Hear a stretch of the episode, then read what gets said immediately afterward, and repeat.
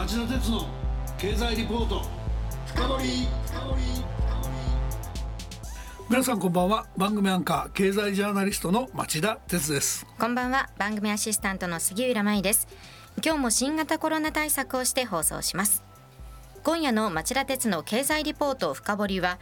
企業が注目する経済学の実証分析手法とは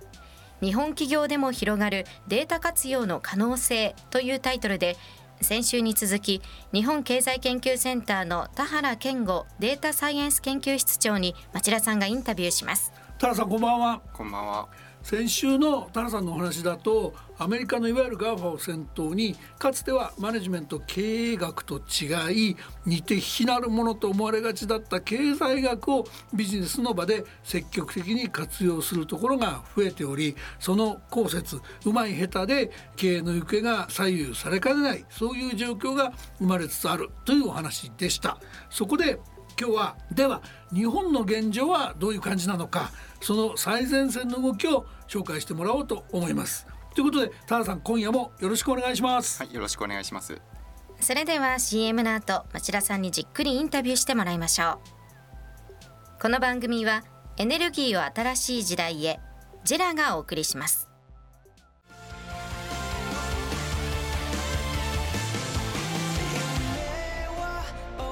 本気で夢を追いかける時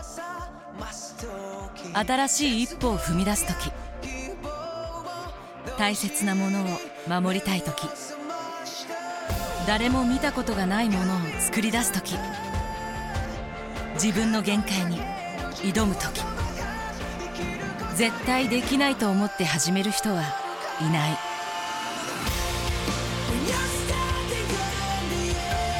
絶対なんて誰が決めた？CO2 が出ない日を作る。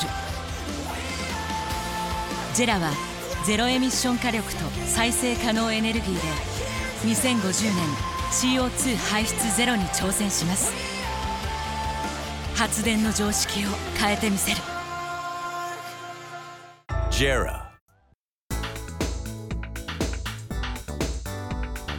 町田鉄の経済リポート深掘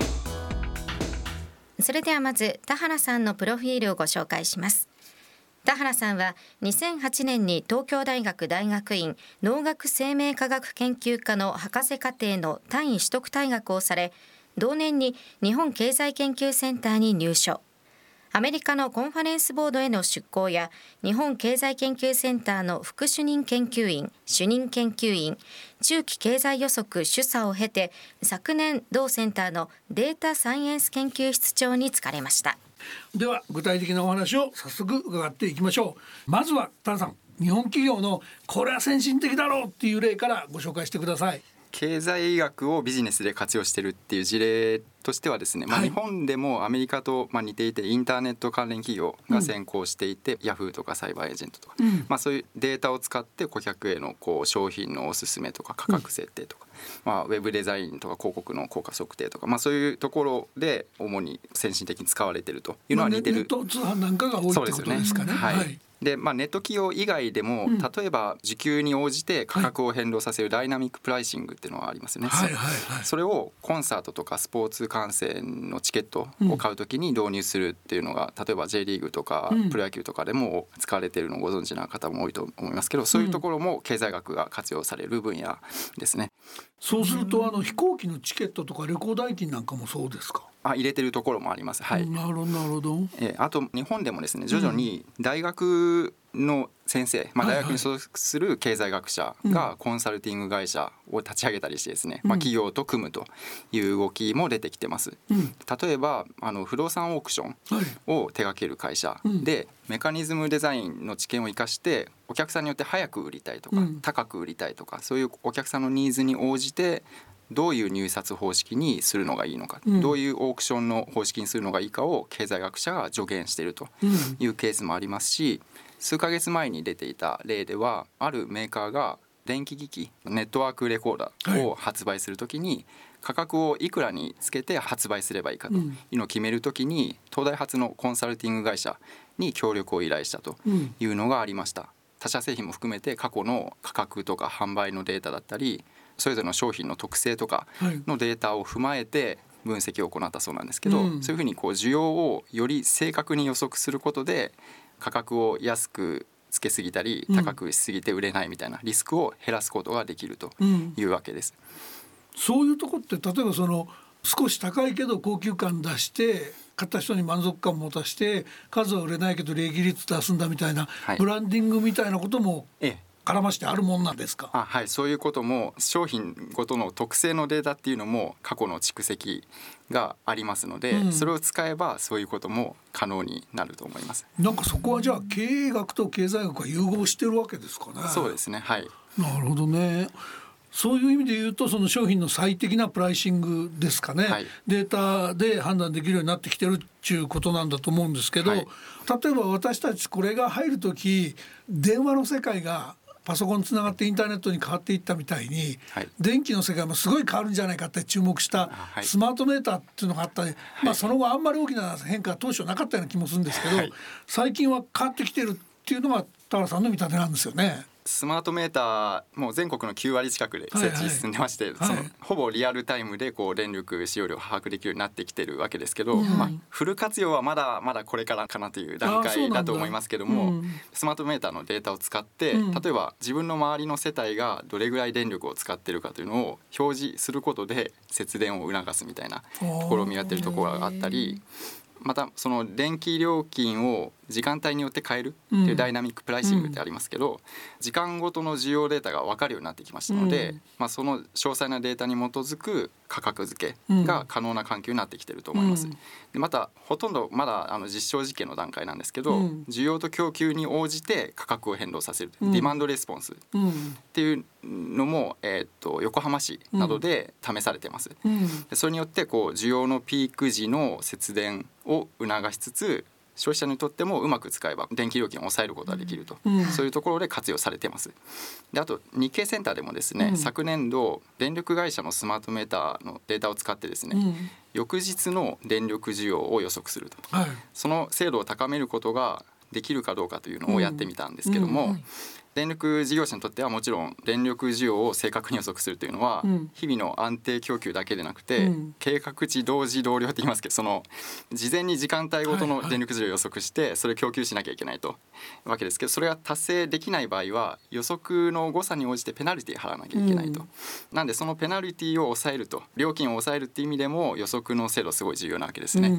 で当然もともと電力会社は昔から予測を行ってきたわけなんですけどかつては地域ごとの集計された電力消費量元に予測を行ってたところを、スマートメーターの各個のデータっていうのも利用できますので、うん、それで予測の精度を改善できるかどうかっていうのを試したんですけどもまあ、やっぱりこう集計値だけ使うよりも個別のデータ、うん、世帯ごとのデータを使って予測した方がより高い精度の予測が期待できそうだっていう結論が得られました。それはごめんなさい、はい、要はソ和のデータだけマクロ的にざくっと見てんじゃなくて、はい、この家庭はどうだこの家庭はどうだっていう、はい、その中まで正確に予測した上で積み上げられるからってことですか？そうです。で、まあ、世帯によって例えば昼はいない世帯とか、うん、その逆の世帯とかこうパターンがいくつかに分かれたりしますけど、うん、そういう世帯ごとに別々に予測するということで、積み上げた時でも精度が変わってくるということですね。あとですねちょっとまた別の分野のお話を伺いたいんですけども、はい、昔そのスーパーとかでよく注目されていたポスってありますよね、はい、あれも昔とはまたさらに変わってこう飛躍的に改善されてきたりなんかしてるっていうことなんですか？はい、ポスデータってあのスーパーの,、あのバーコードピッてやったスキャンしたデータですね、それでまあ各店舗でどれだけどの商品がこういつ売れたかみたいなのは全部わかるわけですけど、まあ、もうちょもうちょっとライスナーのために言うと、はい、棚の中にある例えば洗剤なら洗剤が何個売れたと、はい、だから洗剤何個注文しますみたいなそうです、ね、そういうその品揃えをちゃんとやっておくのがポスのシステムのポイントですよね。はい、はい、でそのポスデータを全国のたくさんの店舗から集めたデータっていうのも販売されていて、うん。う。ん、まあ、そういうデータを使って、まあ、どれが売れ筋商品かとか自社製品のこの製品の市場シェアはこの地域ではこれぐらいかとか。か、うん。そういうのも、まあ、数日ぐらいの遅れで得られると、はい。ほぼリアルタイムで。はい。なんで、まあ、メーカーにとってもですね小売店にとってももちろん貴重な情報源なわけですけどもそのポスデータを使って我々も昨年度ですねあの日経ポスデータを使って、はい。食品の内容量の変化と価格の分析っていうのをやってみたんですけど、それは値上げするより中身を減らした方がそうまくいくと まさにそのその話でええ。ええ。まあ、なんでそのビジネス課題に直接答えるっていうよりは、まあ、うんマクロ寄りの分析なんですけど、うん。ポスデータではその価格と販売量だけじゃなくて、うん。その今おっしゃったような何グラム入りみたいな、うんうんうんそういうのも分かるわけですね。なんでその、まあ、おっしゃったような容量を小さくすることで値上げするみたいなそういうのが本当にあるのかというのを分析。あったんですか？どうでした、はい、ああ あったんですよね。はいはいであったということが分かって、まあ、2000年代ぐらい以降ずっとこうまず容量はどんどん小さくなる傾向にあったと食品は。はいでそれと同時に容量あたりの単価というのは上昇するとつまり実質値上げが行われていると。それ減らして値段上げたらむちゃむちゃ高くなってるってことですよね。はい、で買い手としてはまあそう思うんですけどええ実はそれって供給側の都合だけではなくて、うんあの容量単価が高くてもですねその消費者がそれでも容量の小さい方を好むっていう傾向が強まっていると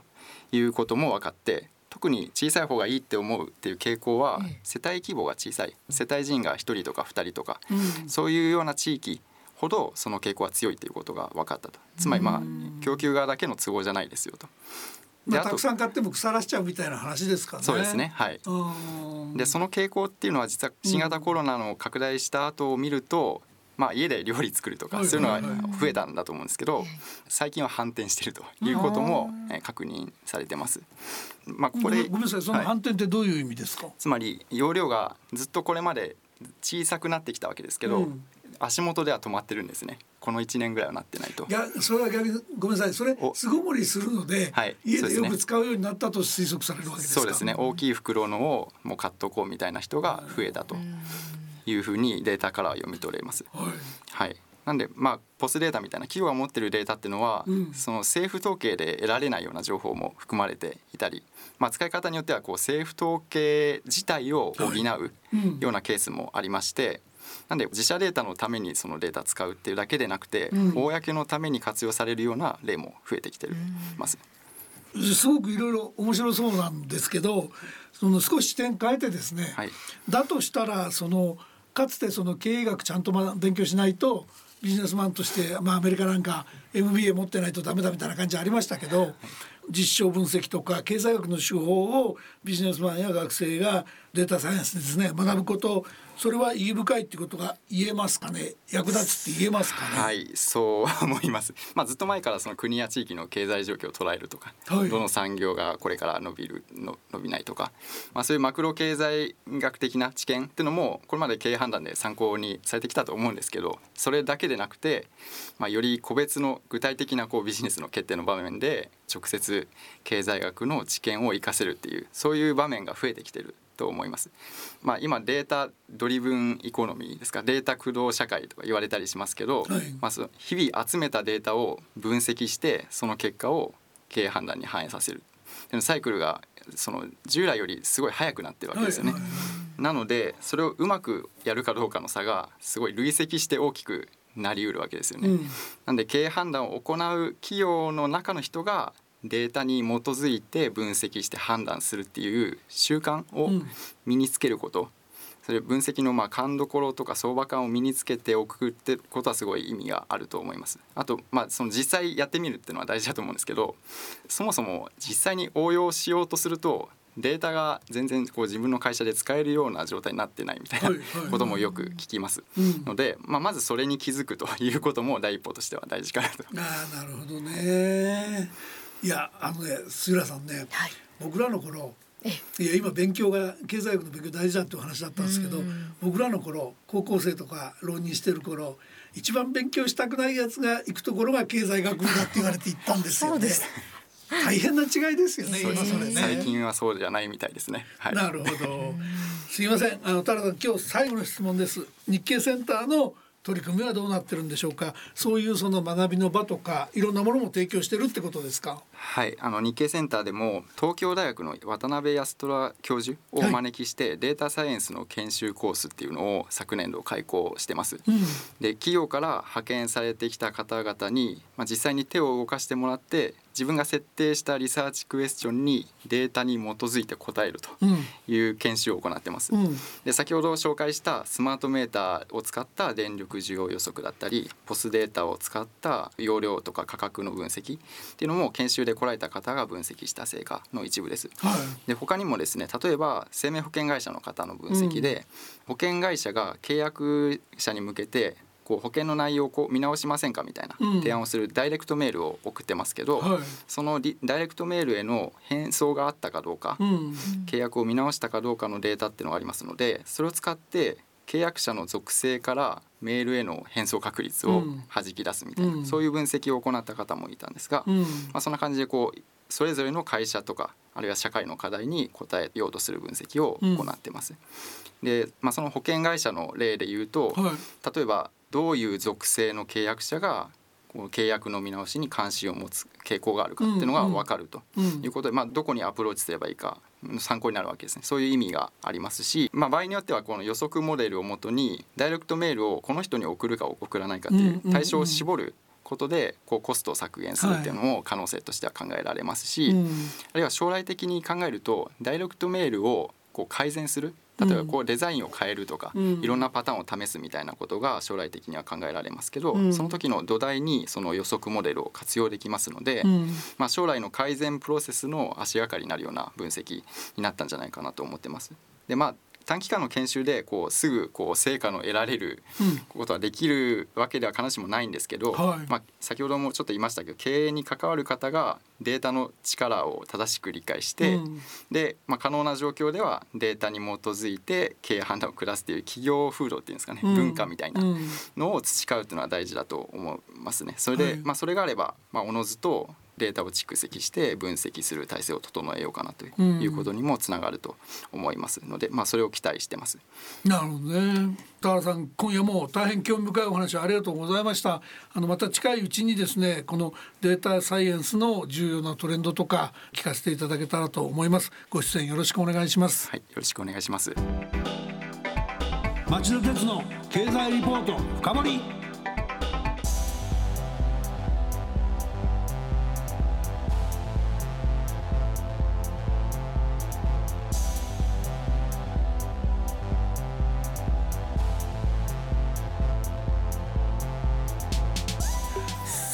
杉浦さん、原さんのお話どうでしたか？経済学の見方が変わりましたよね。こんなに身近なところで生かされているんだなって。のこの番組就活生の学生さん大勢聞いてくださってますけれども、はい、これからねどんな学部を選ぶかっていう高校生の方にもぜひまた聞いてもらいたいなと思いました。そうだね。リスナーの皆さんはどう感じたでしょうか、えー、来週は大予測。2050年の経済社会はどうなっているのか？脱炭素と DX で為替変動に強い社会が誕生と題して日本経済研究センターの小林達夫政策研究室長にお話を伺います。それでは来週も金曜夕方4時からの町田鉄の経済ニュースカウントダウンからスタートする3つの番組でお耳にかかりましょう。それでは皆さんまた来週。